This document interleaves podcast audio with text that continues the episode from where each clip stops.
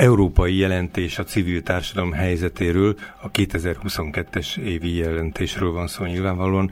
Móra Veronika, az Ökotárs Alapítvány igazgatója vendégünk. Szia, Péter Ferenc vagyok. Szia, köszöntöm a hallgatókat.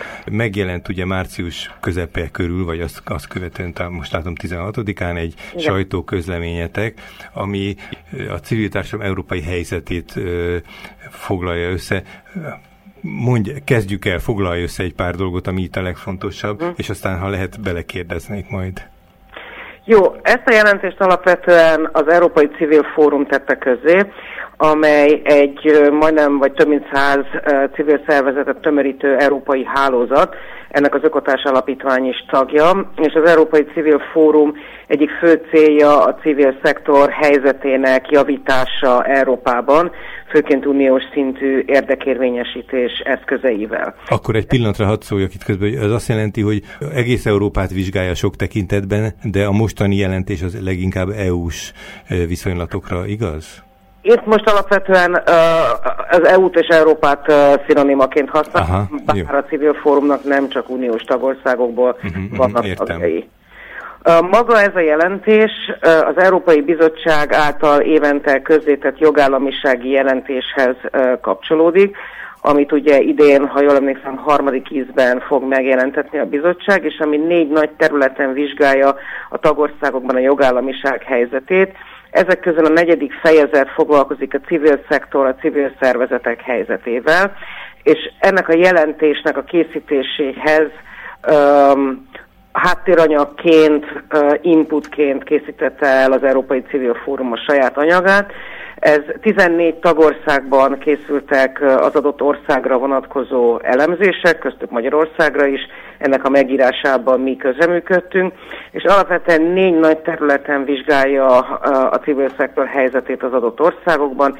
Egyrészt a jogszabályi működési környezet, másrészt a pénzügyi támogatás, a finanszírozás, harmadrészt a részvétel, tehát az állami szervekkel való részvétel a párbeszéd szempontjából, a biztonságos környezet szempontjából, tehát mennyire uh-huh. vannak kitéve vagy mentesek a civil szervezetek a különféle támadásoktól, és kiegészítésként még azt is, hogy mennyire tud ellenállni, mennyire tud csúnya szóval reziliens lenni a civil uh, szektor az adott helyzetben. És hát ebből nyilván a 10, 14 ország tapasztalatai alapján készült egy átfogó elemzés is, ami azt mutatja, hogy Európa szerte nyomás neve, uh, uniós szerte nyomás nehezedik a civil szervezetekre. Magyarországon ugye sokszor mondjuk, hogy, vagy sokszor, vagy hát látjuk, hogy milyen helyzetben vannak a civilek, és mennyire szűkül a civil tér, hogy úgy mondjam. Sajnos ebben ugye Magyarország egy, egy negatív pionír, tehát... hát ez nagyon jó fordulat. legrosszabb a helyzet, de ugyanakkor azt látjuk, hogy nem csak a kelet-európai országokban, de még olyan országokban is, ahol erős lábakon áll a demokrácia, érik támadások vagy korlátozások a civil szervezeteket, például akár Franciaországban vagy Németországban is. Ez engem nagyon meglepett, amikor beleolvastam ebbe a szövegbe, vagy elolvastam ezt a szöveget, ugye a polgári szabadságjogok, úgy gondoltam, hogy csak mi vagyunk ennek a célpontjai, akiknél állandóan itt közép-kelet-európában mondjuk egy kicsit megengedő voltam, nem csak Magyarországon, hogy, a, hogy ez a teljes polgári, vagy a teljes EU, dön, tehát az egész euró és, a, és itt a nyugati demokráciákra is vonatkozik, ez, ez a, szóval persze találkozik az ember alkalmi eseményekkel, de ez így összefoglalólag ez egy kicsit engem megrendített. Nyilván sehol sem ideális a helyzet, hiszen az ideális helyzethez csak közelíteni lehet, azt elérni sosem fogjuk tehát mindenütt lehet javítani vagy erősíteni, de az is tény, hogy visszaeséseket lehetett akár fejletnek tekintett demokráciákban is tapasztalni. Például Franciaországban azoknak a civil szervezeteknek, amelyek állami finanszírozásra pályáznak, úgymond szerződésben kell úgymond elkötelezniük magukat a köztársasági elvek mellett. Németországban pedig egyes civil szervezetek Azért vesztették el a közhasznú jogállásukat, mert a bíróság úgy ítélte, hogy politikai szerepet vállaltak. Hát akkor ott sem fenékig tejfel, mert mind a kettő hát eléggé dodonai, a civil működésnek az egyik erejét kérdőjelezi meg, vagy legalábbis próbálja meg megragadni ez a két megfosztás. Így van, hát nyilván ezért kerültek bele ebbe a jelentésbe is, mint agasztó jelek, vagy hmm. agasztó tendenciák. De ugyanakkor azt, hogy mondjam, hogy bár sok országban láthatóak ilyen negatív fejlemények, Egyébként meg érdemes még megemlíteni, hogy ö, a legtöbb, vagy sok országban ez különösen azokat a civil szervezeteket érintik, akik valamilyen kirekesztett csoportokkal hát, Tehát a sérülékeny csoportok, aha. Migránsokkal, ö, szexuális kisebbségekkel, muszlimokkal, például Görögországban és Ciprusban kifejezetten menekültekkel, migránsokkal kapcsolatos konfliktusok civilek és az állam között, vagy a civilek és a kormány között az, ami aggodalomra ad okot. De közben meg Kelet-Európában is vannak olyan országok, amelyek inkább élenjárónak vagy pozitív példának nevezhetőek, ilyen mondjuk Csehország, vagy éppen Litvánia, ahol azt látjuk, hogy a civilek és az állam közötti párbeszéd, részvétel az egyre jobban erősödik, és ennek struktúrált keretei alakulnak uh-huh. ki. És ebben, bár most ez nagyon részletkérdés lenne, akartam mondani, hogy a hazai részvételiségnek van egy búmja, de lehet, hogy ez csak Budapest és néhány nagyváros.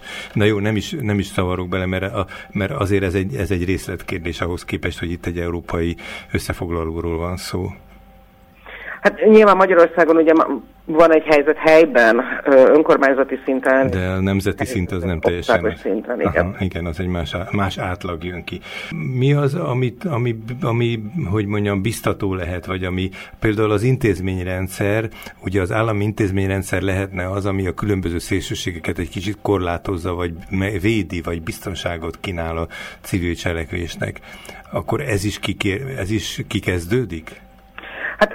Az is az oka annak, hogy az Európai Bizottság a jogállamisági jelentésben kitér a civil szektor, a civil szervezetek helyzetére, mert ugye ezek a demokratikus működésnek egy fontos pillérei, és nyilván az Európai Civil Fórum is azért igyekszik hozzájárulni ehhez a bizonyos jogállamisági jelentéshez a saját anyagaival, hogy európai szinten fölhívja a mhm. figyelmet a problémákra, és azért is igyekszik dolgozni, hogy Európában kialakuljon egy olyan keretrendszer, ami segíti azt, hogy a civil szervezetek a tagállamokban, mármint az unió tagállamaiban szabadabban, jobban tudjanak működni.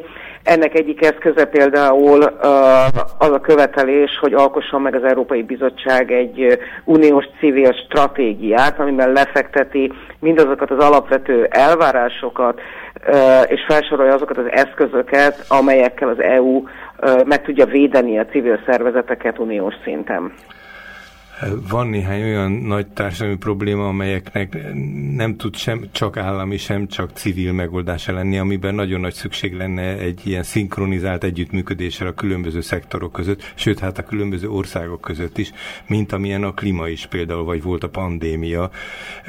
Ezt gondolom most még, meg hát itt az orosz agresszió, szóval hogy ezek különösen fölhívhatják a figyelmet arra, hogy, hogy itt nem tené, fenékig tej föl a dolog, tehát hogy itt valami változásra lenne szükség. És mintha ez egyébként az államoknak is, vagy a, vagy a, a kormányzatnak is érdeke kéne, hogy legyen.